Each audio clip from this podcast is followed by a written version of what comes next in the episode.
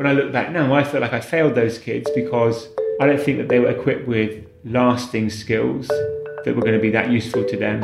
They're equipped with skills that they could execute that one time in the exam, and I feel like that was less than learning. I basically set off on this quest. What is it that kids should be learning today if they're going to succeed in this unpredictable future that we all talk about? And secondly, how is it that kids best learn? Welcome to the Lessons Outside the Classroom podcast. I'm your host, John Anno, and this is the place where I interview experts and professionals about a range of topics related to the development of soft skills in children. You'll also get practical tips and advice on how you can help your child develop these skills. If you have any specific topics you'd like covered, please email on lessonsoutside at gmail.com. Today, I'm talking to Alex Beard. Alex has worked in education for over 10 years now. He's the Senior Director at Teach for All, a global organisation working to ensure all children have the opportunity to fulfil their potential.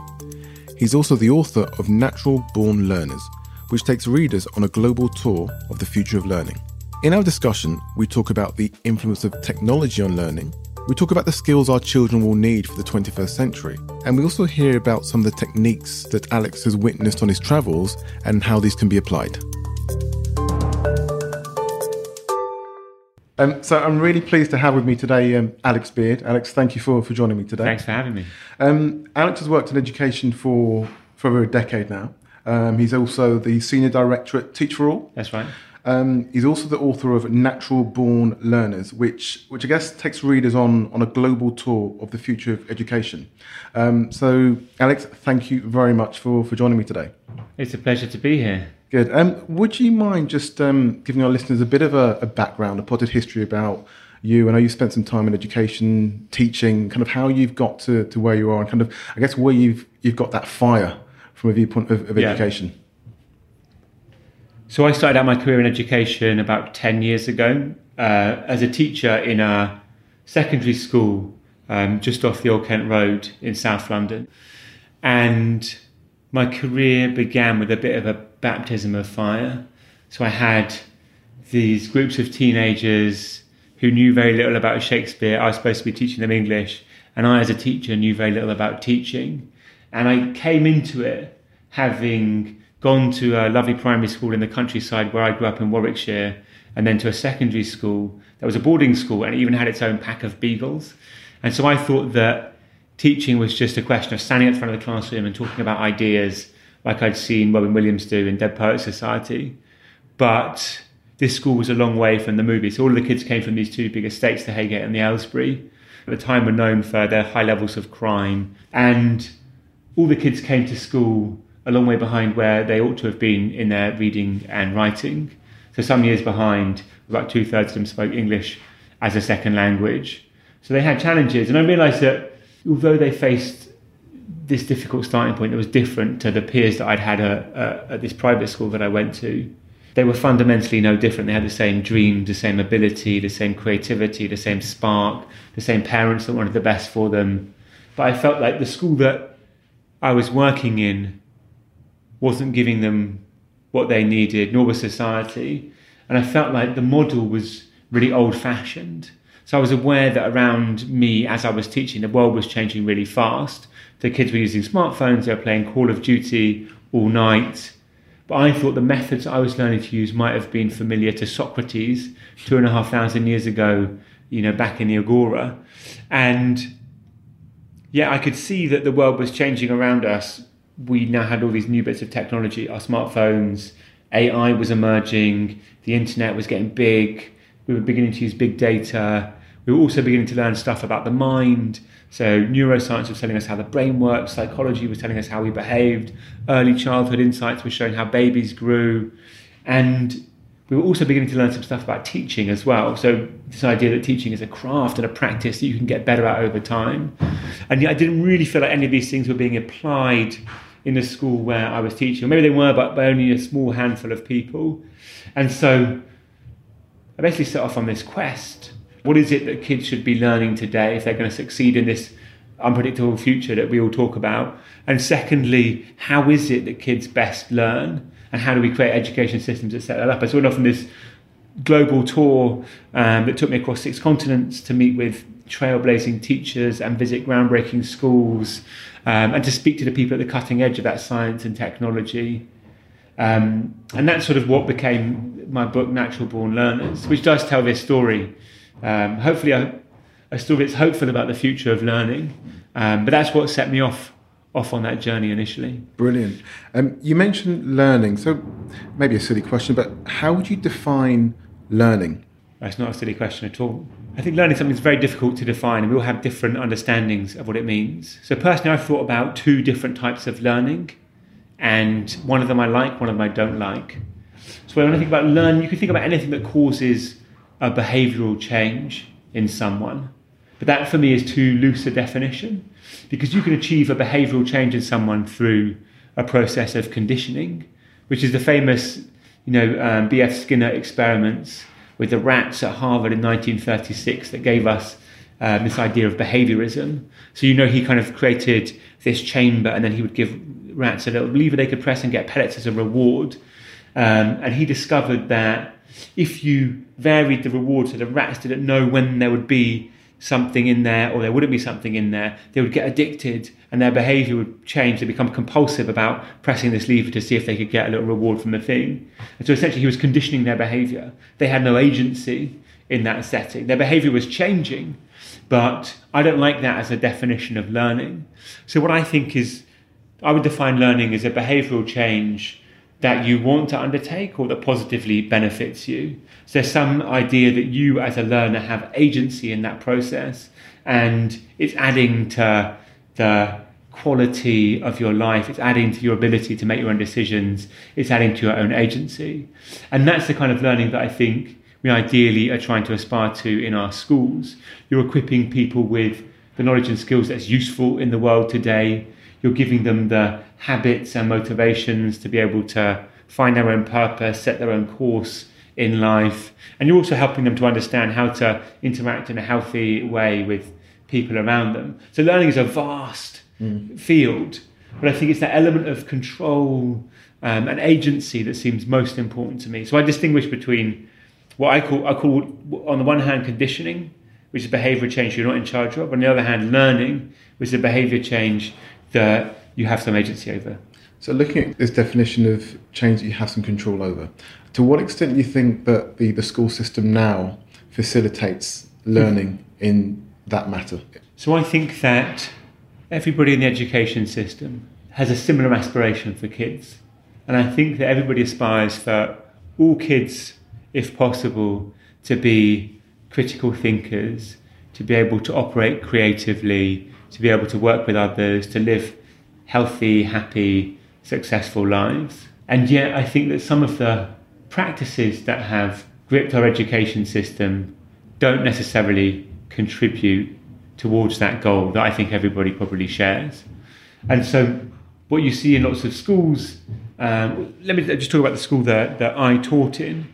So, as a teacher, I found myself pushed by the education system to focus on helping the kids that I taught to get good GCSE grades. So helping them to master the basics with that C grade in mind. And most of these kids were started out on um, on lower grades than that, so they were kind of predicted D's and E's. But we sort of figured out how to game the GCSE system, looked at the mark schemes, invested in extra English classes, invested in careful training and exam technique, and you help the kids think through their coursework, gave them the tricks, and in that way, we basically helped to get them all C's or, or better at their GCSE exam, and that C was really important for them because it would help them to get on to the next stage of education. But at the same time, when I look back now, I feel like I failed those kids because I don't think that they were equipped with lasting skills that were going to be that useful to them.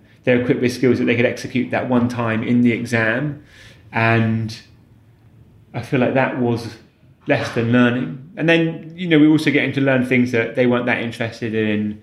They didn't see the purpose of, of the learning often. Now, there were some amazing light bulb moments where it really came together, but in general, I think there is a degree of conditioning that goes on in systems. But I do think actually that everybody working within them wants to create students with agency, choices, self control. It's a question of whether some of our incentives in the system allow that or not. Mm. So, what skills do you think our children will need um, for the 21st century?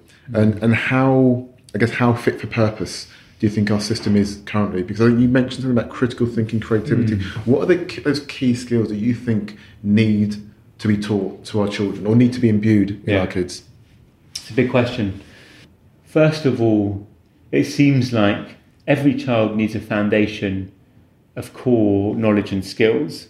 So, one of the things that we're learning about the brain is that higher order thinking skills like creativity and critical thinking depend on us being able to do simple stuff quite automatically with our brains. And so there's this idea of, of cognitive load that essentially our working memory only has the capacity for holding maybe seven concepts or bits of information in our head at any one time. And so, what you need to do when you're learning is get a bunch of stuff into your long term memory.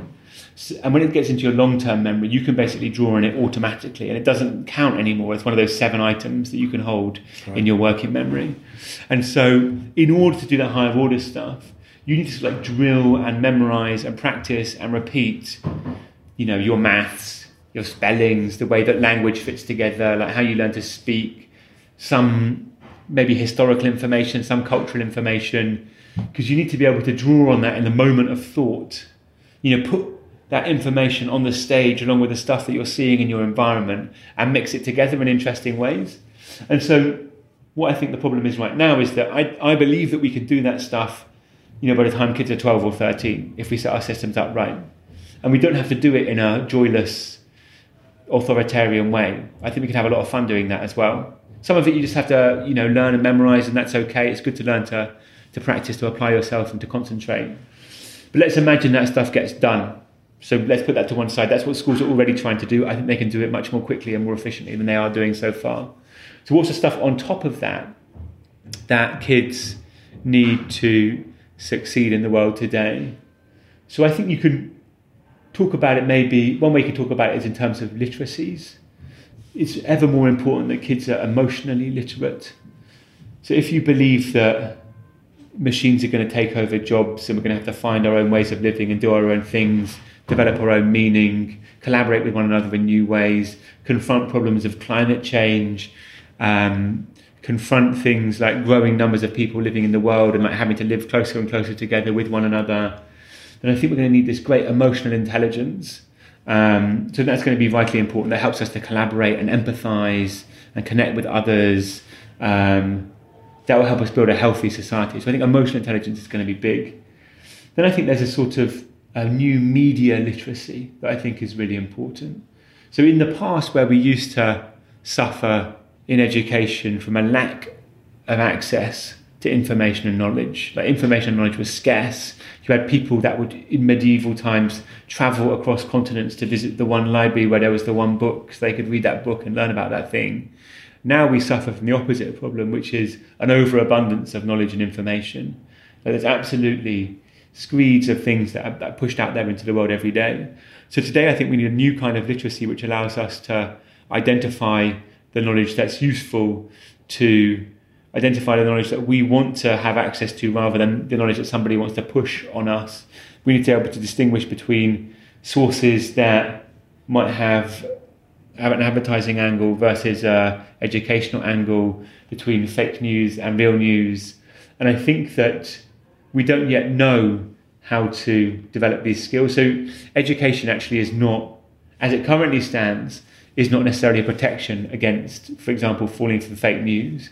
So, the big study with Stanford University graduates, where they found that they were not very good at distinguishing between advertorial content and news content. And so, I think we need to teach young people to understand these things, to understand how new media works, to understand when a source is trustworthy or not. So that's a kind of new media literacy. And I think connected to that is a, I want to call it a data literacy of some kind. And the data literacy is all about understanding how computers and AI and algorithms work. And I think that we don't. And that creates a huge power differential between the companies that are creating these things and running them and us, the citizens who are living in the world, which is defined by them. Like very few of us know how Facebook works or how YouTube algorithms decide what content we get to watch after we've watched the video we've just watched. And I think we should, because then we sort of understand how our behaviors are being shaped, how we're being conditioned. Then a tech literacy as well to some extent. I think we need to understand how our machines work, what they're doing, how we can use them creatively to our own purpose. When I look at you know my smartphone or whatever, at the moment it's quite a passive experience for me. I click on the things, I follow. You know, I'm not really understanding what it's doing or how it's working. So I think that's important too. And then the last one, which I think is massive, um, is. Uh, ecological or environmental literacy. Like it seems so obvious now to more and more people that the way that we live and the systems that we set up are not sustainable on the planet that we're living on. And you know, you learn a tiny bit about climate change at school, but I really think that students who are in schools today should have the opportunity to sort of deeply understand the nature of the ecological crisis that we face and for that to infuse all aspects of the curriculum.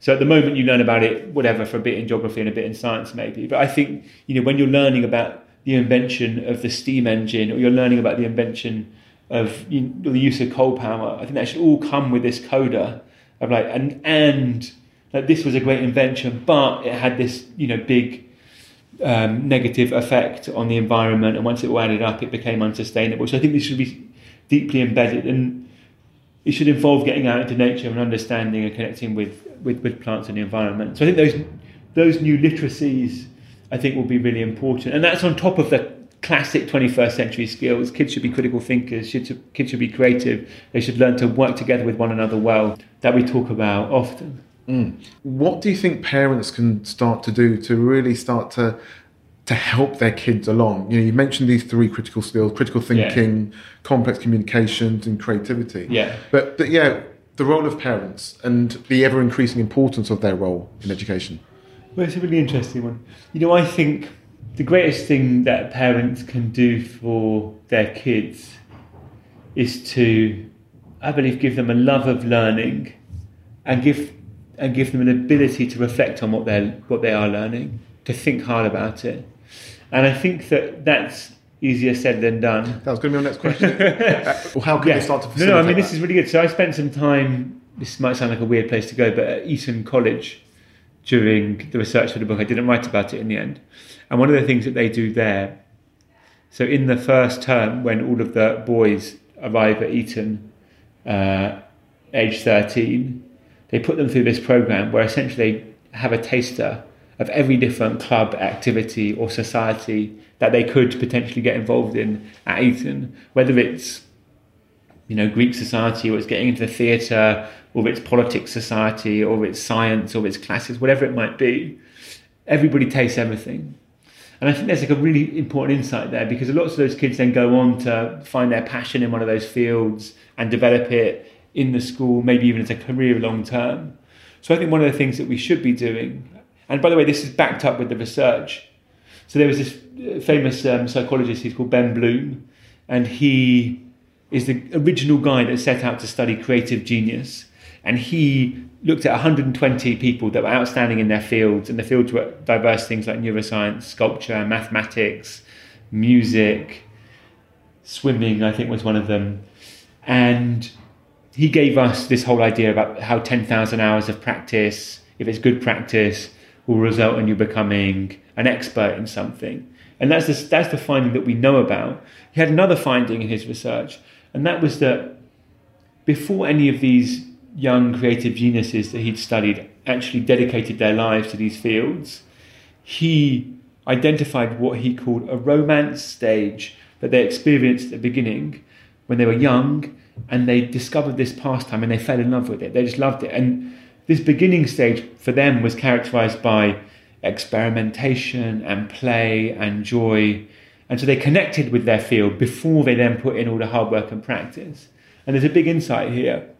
So I think the thing is, as a parent, I would be looking to help my kids to have an experience of as many different things as I could to help them to find the one that they loved or the one or two things that they loved. And then I would help them to invest in doing that just for its own sake, because then you learn what it means to learn, to love something, to be self motivated, to invest in a thing. But I'd also help them to think about what it means to, you know, to learn to get better at that. So that you learn about learning. So I think you can have something that you're passionately interested in, which you just do for pure enjoyment's sake. Like you might play computer games, or you might be into football, you might do pictures. But then what does it mean to help a son or a daughter to think about how they get better at that? Um, to think about what it means to excel at that thing in a way that's you know gently encouraging. Then I think you, then I think that helps somebody to learn about learning, and then that's where the reflection comes in to help them to understand how it is that they're getting better at that, to give them some perspective on it. Because I think that can be applied then to other fields. And with all of it, I think love of learning is so it, ca- it captures so many different ideas. I think it's also really important to be able to fail without it feeling like the end of the world. I think that's something that kids really struggle with in our current system. Like when you're working for exams or there's a mark scheme, you feel like there's a right or wrong. And I think not being able to fail is at the enemy of, of learning. Like you need to get you need to be okay with it as early as possible and stay okay with it for as long as possible. Like that's how you become a good learner. You know, everybody, whether it's Picasso or Einstein or whoever you want to quote, it's like getting better at something is about the nine failures that result in the one good draft that actually comes off, whether it's an experiment you do again and again or it's a picture you try and draft and redraft. Um, learning and improvement results from getting stuff wrong along the way. That's interesting, and I guess one of the lessons for parents is to start to accept that because I guess there's a bit of a contradiction there. We're in a system which is highly measured. Yeah. So as I said, SATs, mm. GCSEs, which is about pass, yeah. which is about fail, but at the same time, we need to accept that you know what, failure is part of the process. So I guess if I'm kind of extrapolating, one of the, the key points for parents is to really embrace that you don't have to be the best, you don't have to get the top marks. I guess it's all about as long as you're improving. Yeah that's a start point. Well, that does. That speaks a bit to the to the classic idea that's more common in societies that are based on that Confucian model of education. So, you know, famously, Carol Dweck argues in Growth Mindset that in the West we tend to have this idea that talent is innate in us, that you are born gifted in a certain field, you're a born artist or you're a born musician or a born mathematician, which of course is Codswallop basically. Uh, whereas in a Confucian society, so in China, the belief is that success and ability is the result of hard work. Um, and so, whereas we see it through this lens, like you either are or you aren't good at that thing, and that, that kids feel that all the time. I'm not good at maths. I'm not good at drawing. I'm not good at in China, it's like you're not working hard enough, you need to work harder to improve at that thing. You can improve, you just need to work at it. So I think that's that growth mindset is quite an interesting idea, and I think that we would do well to embrace it. But I don't think we need to be obsessed about it. But I think that if we can praise our kids not for their talents but for their efforts, that makes a, that makes a big difference. And if we can also, within praising our kids, also identify the areas that they could go next, or they get to identify the areas to go next for themselves. You don't ever want to get to this sense that you're complacent and things just work out for you because you're somehow great at doing them innately. And I think so. From my own personal experience, so I was in primary school. Um, I think because my mum read to me a lot when I was before I went there. I always found primary school work relatively easy. I was a strong reader, did well at the beginning of school. And I think I internalized personally unhelpful lessons there that essentially I didn't have to work that hard to do well. I didn't have to set my own goals. Somebody would give me things to do and I would do them. And those things don't stand you in good stead in the real world where you have to figure out what it is you want to do, where you do have to work hard if you want to succeed and, and achieve. And so I think that, yeah, we need to reject this idea of innate talent. Innate talent. Don't praise talent, you praise effort. Um, and that's connected to all these ideas of failure. You know, somebody's worked hard at something, but it doesn't seem good by our standards. If they worked harder, that's the important thing, because then they'll get better at it next time.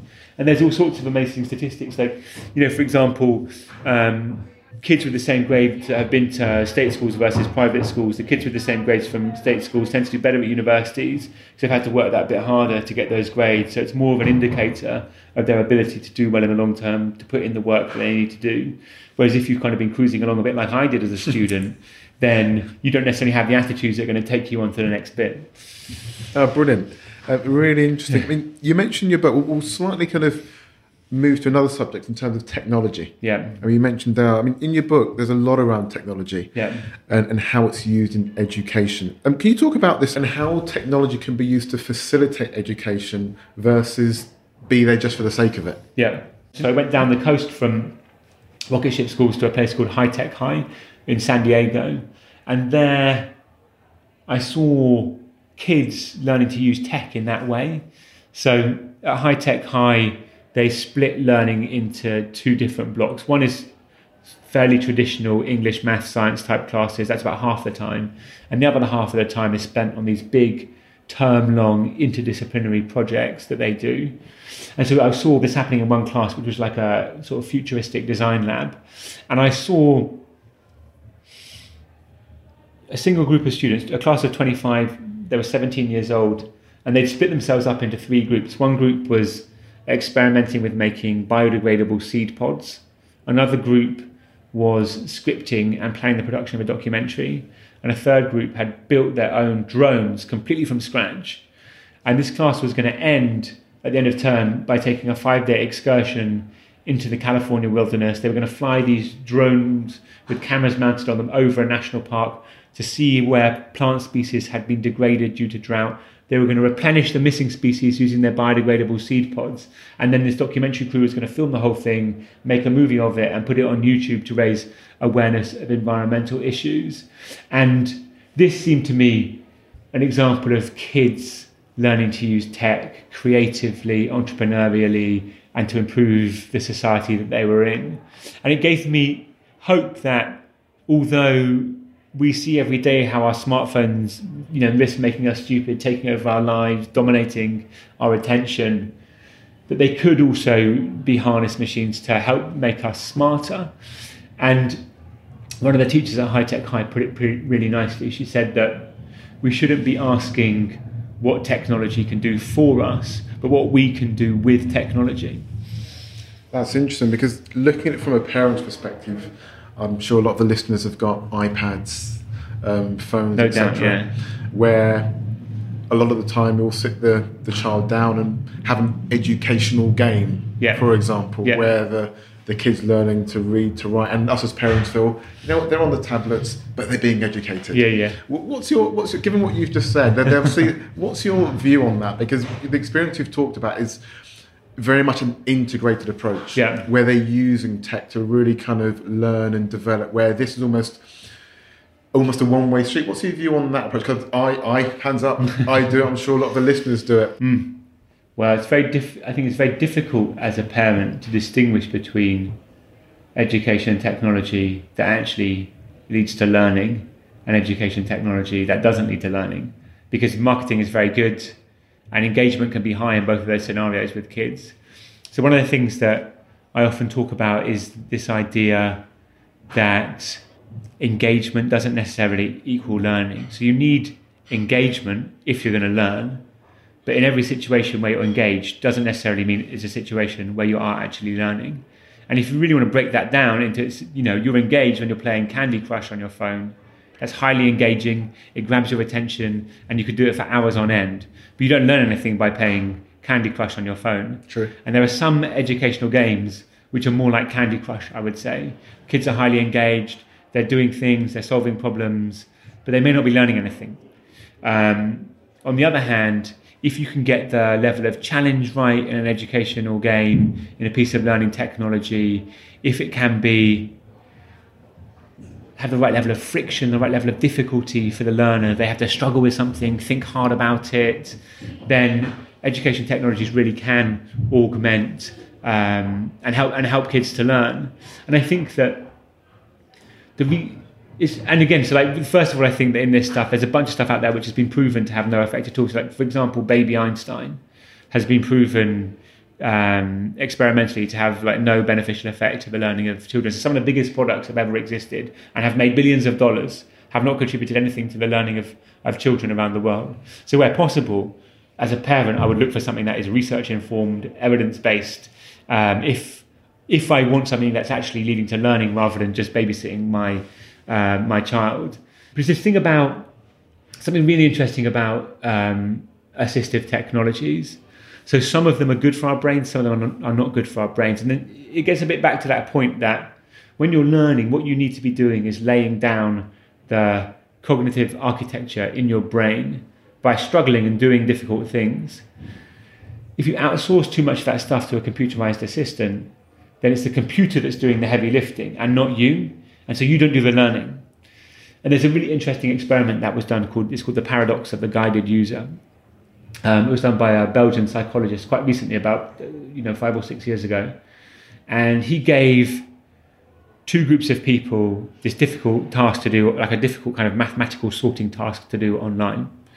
And in the first condition, people were given a computerized assistant to help them do it, like little hints, little you know pushes, you know try this, try that.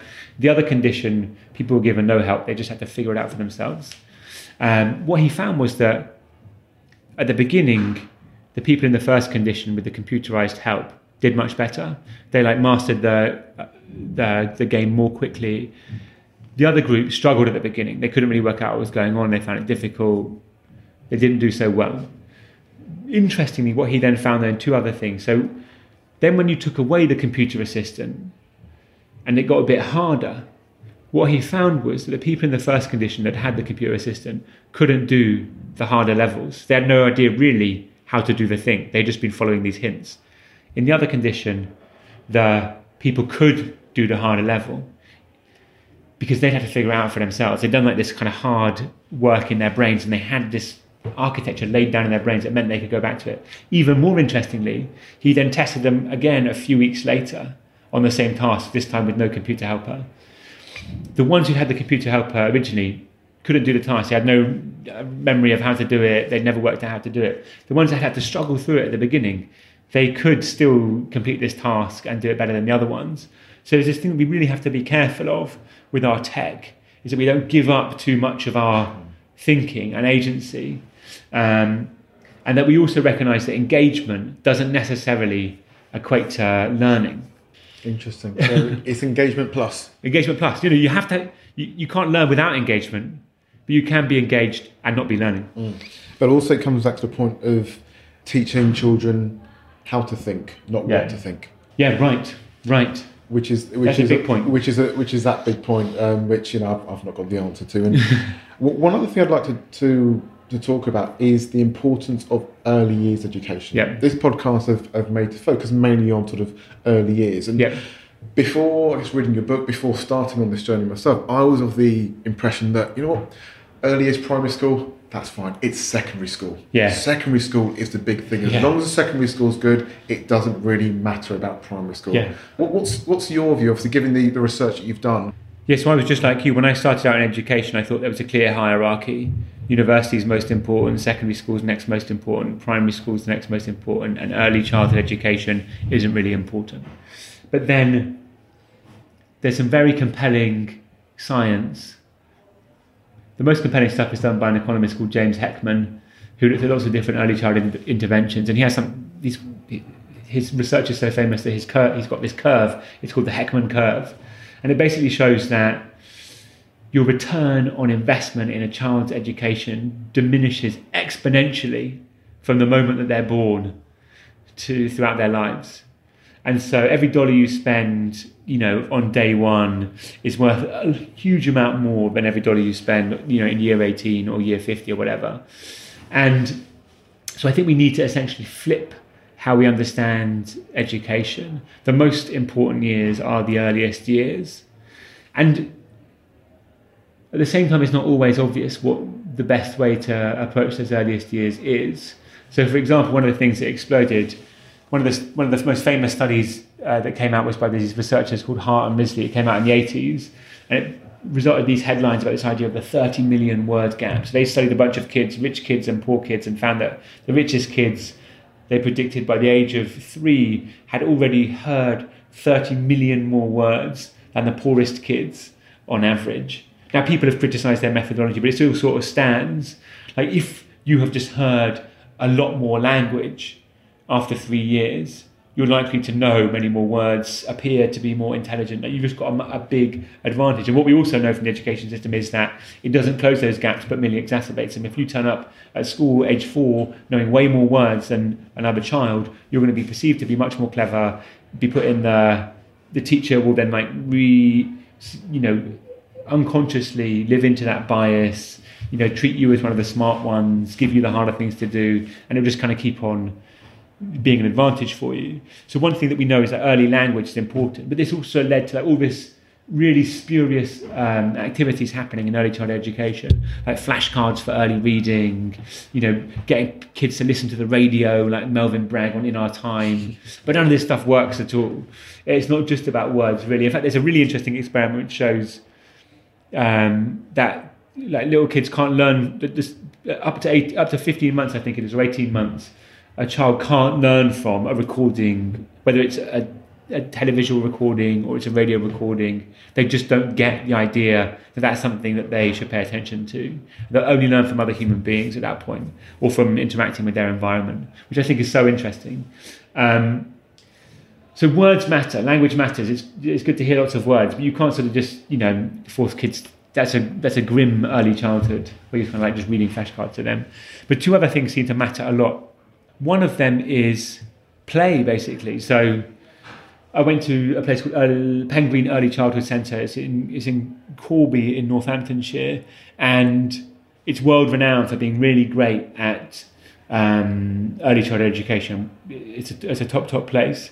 And there, they take the, the, the play of the kids really, really seriously. So, like kids playing in a sandpit or kids running around hiding, or kids like splashing water, or kids dressing up, or kids playing with action figures. They see all of these as what they call play schemas, which are demonstrations of behaviors which can then be led into learning experiences. So if you've got a kid playing in the sandpit with sand or like pouring water into cups, that's an early play schema that hints at a way of connecting it to scientific knowledge or forces. If you see kids playing with action dolls, that's sort of proto storytelling approach, which you could then maybe help them to build on and make more complex stories. Um, and so they have all of these great ways of understanding the importance of play and helping kids get really good at playing. And that also encourages imagination and creativity. And you've got to lay that stuff down early on. So, so language is important, play is really important. And then thirdly, and perhaps most important, is just is love and a caring environment. So there have been all sorts of experiments that have, have been done that have proven the importance of this throughout our lives. So we know, for example, that trauma, if, if a mother is experiencing trauma during the moment that she is pregnant with a child, then that trauma will leave an imprint on the child into life. We know that um, children sort of experience a chemical change in their brains when they're soothed by a caregiver. And these things are the, you know, the core foundations of a stable, healthy uh, child that becomes an adult that's able to learn.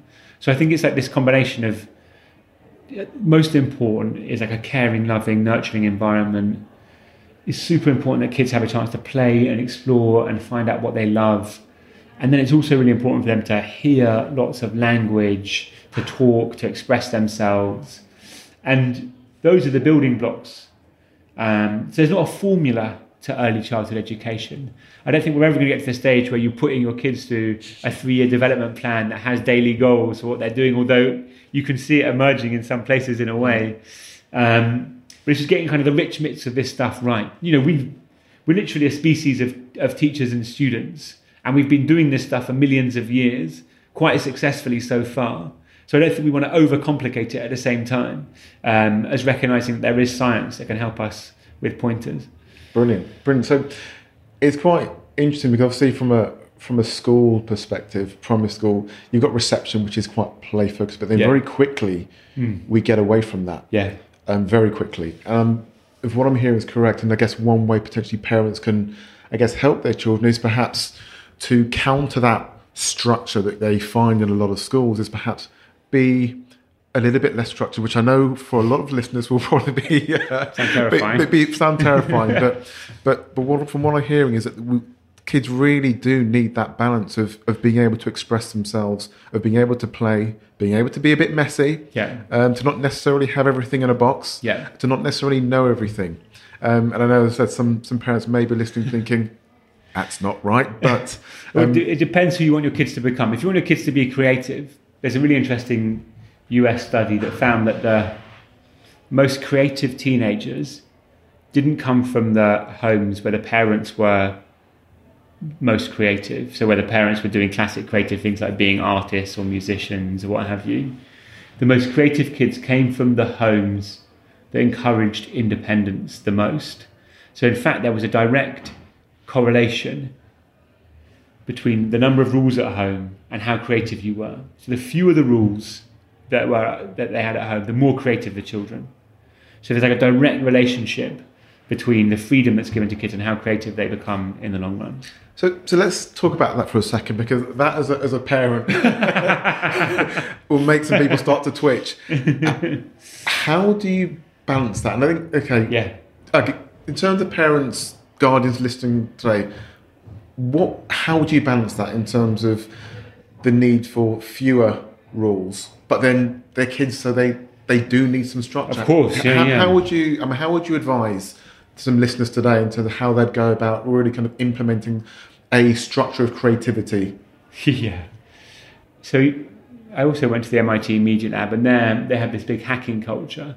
And of course, you can only become a hacker if there's something to hack in the first place. So you can only become a rule breaker if you've got rules to break. So I think that you always need some kind of rules to push against. If you have a structureless environment, then that is just as harmful to creativity, I think, as one with too much structure. So it's about getting the balance right. And again, there's no perfect balance. It depends like what your values are. Education is such a complex thing. Um, but I would say to think about the situations where structure is positive, helpful, and valuable, and those where it might be better to allow the freedom that kids could have. Like, give me an example. You know, you might not have want to make any moves on what time bedtime is or the fact you're going to have to go to school. Like, these are things that you can't really be make choices about as a child because you know we want to have structures and systems that we live by, and I think that's right. But you might be able to give kids a choice about what it is they want to do before they go to bed. They want to read a story, watch right. a thing, what story. Like, how do you bring that kind of choice in? You might give them limited choices about what foods they want to eat or like what role they want to play in, you know, family meal times. I think that the activity, the kinds of activities that they want to spend their time doing, maybe don't give them an option of doing no activities at all, but you can give them a choice of the different things they might be into. So I think it's about, you know, managing the extent of the freedom that kids have. And also, you know, if kids transgress rules, then about having not only incentives not to or punishments for doing so, but also allowing those to be learning experiences for kids. Like we've talked a lot about critical thinking. If you want your kids to be real critical thinkers, then you might encourage them to question every rule that you give them, everything that you tell them, and of course, that there's an element to that which would be nightmarish. Um, and kids are already very capable of questioning all those things themselves anyway. Like this again, like telling, not telling kids what to think, but how to think. I think you want to get to a situation where you're not having too frequently to say, like, you, you know, when a kid says why, you're saying because I say so. Like that feels like you, you know, you're failing somewhat then in, in creating it as a learning experience or having a rule that makes sense to them. Like allow them to know why the rules exist and sort of feel invested in them, I guess. Brilliant. Okay, that, that makes sense. wow, the time's going. One thing I, I, do want to touch on, uh, which I read from the book, is your experience in Finland. Yeah. Um, I find that really fascinating. I wouldn't mind if you just touch on that, yeah, of, course, what you found, and, and perhaps what lessons we could we could take from that. Yeah. So I essentially went to Finland to see how we could build healthier, more creative, happier societies. And one of the places I went to was a classroom of the country's most famous teacher. He's a guy called Pekka Peura. And at the start of his class, he was again it's a class of 16 year old kids, so they're a little bit older. But what he did, I think, applies in lots of different settings. So I went to Finnish primary schools as well, and they're amazing places of joy and freedom, like woodwork class. Kids are sort of hacking away at things with saws. No one's concerned for them. I saw one lesson actually where the teacher just sent these little six and seven year old kids running off into the woods to just go by themselves for an hour, collect leaves, and do all these kinds of things. Stuff that I don't think we would be so comfortable doing in the UK anymore. And you know, kids there still walk home from school alone, age five or six, let themselves into their house, look after themselves for a few hours while their parents are at work. That's completely normal culturally in Finland. So it's it's a different setting, I should say. But in this class, he basically he started by putting this question on the interactive whiteboard, and then got kids to use their smartphones to beam in answers A, B, C, D, or E. They beamed them in. He displayed their answers in a bar chart on the board, and then he didn't tell them the answer. Instead, he asked them to turn and talk to each other in these table groups that they were in, and they talked for a bit, and then he asked them to beam in their answers for a second time, and and again he displayed their answers in a bar chart, and the bar chart looked very different to how it looked before. The kids had basically taught he, each other, and when I spoke to him afterwards, he told me that he saw his role as a teacher as one of giving kids the knowledge and skills that they needed to learn things for themselves. And so at the beginning of the term, he would give them all the materials they needed, all of the textbooks and online resources, and all of the tests, all of the answers to all of the tests. And he would sort of expect them to work through that at their own pace. And what he was interested in was coaching them. So he'd studied how Google creates its successful teams, and he learned that it was all about trust. And he was using the principles of that to guide the practice in his classroom. So he would coach the kids individually and together in their groups on their abilities as learners like how are they how are they growing their perseverance how are they growing their critical thinking how are they growing their creativity or their ability to work together in teams um, and even at the end of the year he would actually get them to choose their own grades to enter into the system because he was so confident that did, that wasn't the bit that really mattered in the learning process and coming from the UK system, my first question to him afterwards was, "So, you know, what do you do if kids are falling behind in this model?" And he said, "You know, what is this idea of behind? We need to delete this concept of competition from education entirely." Uh, and instead allow kids to feel comfortable failing in small ways at all times. That's how they're going to learn. And and, one, and it works, and I think it works because it's Finland, so Finland is also like got a very particular context. Finnish people love education, so there are ten applicants for every one place on Finnish primary teacher training programs. Is the most competitive job that you can try and get into is to become a primary school teacher in Finland. Really? Wow. Yeah. They also, in fact, there's a good statistic that you know they did this national survey and you ask somebody what their the job of the job of their ideal partner um, women say first doctor, second primary school teacher, and then men say first primary school teacher. So it's like a top profession. People would love to be married to a primary school teacher. That is, com- I'd imagine that's completely the opposite here. And I yeah, guess no, I'm sure it's the same. Yeah, goes to show just the the focus. Yeah. Um, that and yeah, the focus that people put on teaching, and rightly so. I mean, yeah. they're bringing up the next generation of prime ministers, technologists, scientists as, as well. Exactly. You know, teaching I mean, whatever you think about the future, whether you think it's going to be a future of climate change, or it's a future of a new economy, or it's automation, or it's growing inequality, whatever happens, we need to be smarter, more empathetic, better equipped, better able to work together. And the only way we're going to be, be any of those things is if we have like amazing teachers in our classrooms right now equipping us with all of those abilities. And they're doing it well in Finland, even if they're not doing it well everywhere else. Um, and so one of the other things they do really well there is their early childhood education in Finland is very interesting. So kids don't go to primary school until the year of their seventh birthday. So primary school doesn't really start until you're six or seven in Finland. And prior to that, parents are specifically told not to teach their kids how to read. So you don't learn to read until you're six or seven. And there's actually been a really interesting study that was done uh, by a team of researchers in New Zealand, which looked at groups of kids some of whom learnt to read from the age of four, and some of whom learnt to read from the age of seven. And they found that by the time those groups of kids reached the age of 15, they were equally good at reading as one another. So it hadn't made a difference whether they started at four or seven. The only difference was the kids that had started at four liked reading less than the kids who started at seven. They didn't enjoy it as much. Like something about having had to learn it earlier on in their in their lives meant that they saw it as more of a chore than something to be enjoyed.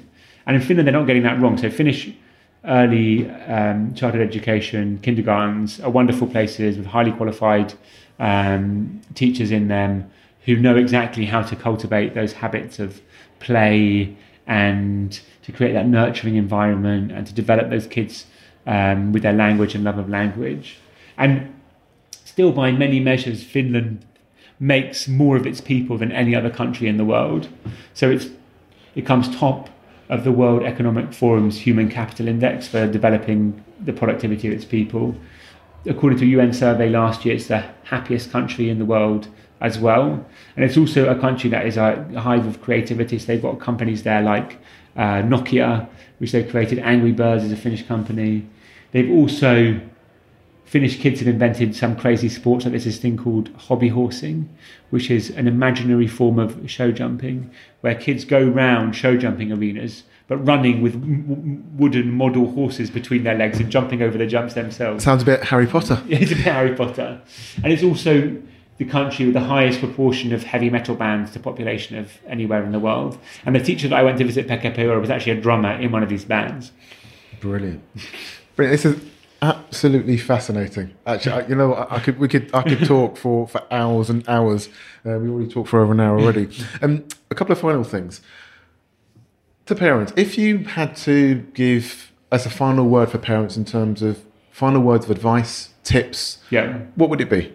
So first of all, I'm not a parent yet, and so take these bits of advice with that pinch of salt.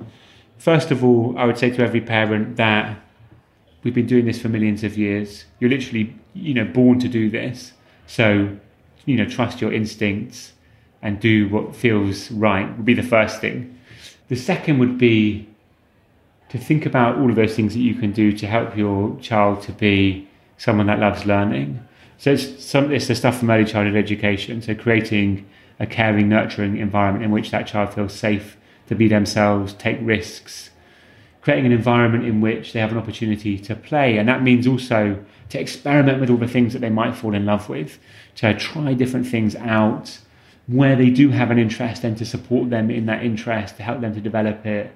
And then thirdly, you know, to set them up for success at school by helping to, them to develop their language, to ex- how to express themselves, to learn not to love reading, but to learn to love stories and storytelling, and to understand why one day it might be interesting to be able to read because stories are so meaningful to you. So I think all of those things um, are really important. And then I would say to parents who have got kids in school that one of the best things that you can do is to get to know and learn how to support the teachers of your children. The places that I saw around the world where kids are doing best, the one thing that they had in common was a sense of shared responsibility between the students, the parents, and the teachers for the success of those children. Nobody was blaming each other or trying to pass the buck or saying it was this person's responsibility or that person's. They all had a real sense of a shared endeavour they were all in it for the success of the kid. The kid was taking responsibility, so was the parent, so was the teacher. And if you can build that kind of connection with the schools where your children are studying, then I think that's probably the most revolutionary thing we can do to improve education in the UK right now. Brilliant. Thank you so much, Alex. Thank you, um, If uh, listeners want to find out a bit more about you, how can how can they do that? Listeners can find out more about me by visiting my website. Is probably the best thing, alexbeard.org, and there I post uh, latest articles I've been writing, any projects I'm working on with the radio or media, speaking engagements that I have coming up. I've also got social media buttons on there, so you can send me an email if you want to, link me on Twitter, Instagram, LinkedIn. It's all there. So go to the website first of all and take it from there. Brilliant. Thank you very much, Alex. But before we part, one thing I've noticed on your website. Yeah. There's a picture of you and you're wearing a t-shirt. Yes. This is probably one for another podcast, but it's something that I find extremely fascinating. On that T-shirt, it says "Raise boys and girls the same way." Um, what do you mean by that? Obviously, I know what it means, but why? Why that? You, you, there's obviously something in that. There's something in that. Think that we live in a world where we put different pressures and expectations on kids depending on whether they're girls or boys. And if you want to characterize that uh, really, if you want to characterize that really roughly, you'd say that we ask girls to be perfectionists, to behave themselves, to look after their families. We let boys be ruffians who take risks, get their hands dirty. We say that boys are good at maths and girls are good at English. Um, and I think that this creates unfair and unrealistic and un- unnecessary expectations on girls and boys that harms their prospects of developing their full potential, stops boys from developing their emotional lives, stops girls from taking risks and feeling comfortable with failure. And so when I say raise boys and girls the same way, what I mean is we should treat all kids in the same way and we shouldn't have these expect- expectations of them based on gender because I think it's suppressing a huge amount of potential um, that could be unleashed in our societies if we did it differently. Brilliant. Thank you. As I said, that, that's for that's one for another That is- podcast. That's a whole series, I think. Brilliant. Uh, thank you very much again, Alex. Cheers. Thanks, John. Remember, you can subscribe for free to get notifications whenever a new episode is released. You can also get in touch by email on lessonsoutside at gmail.com.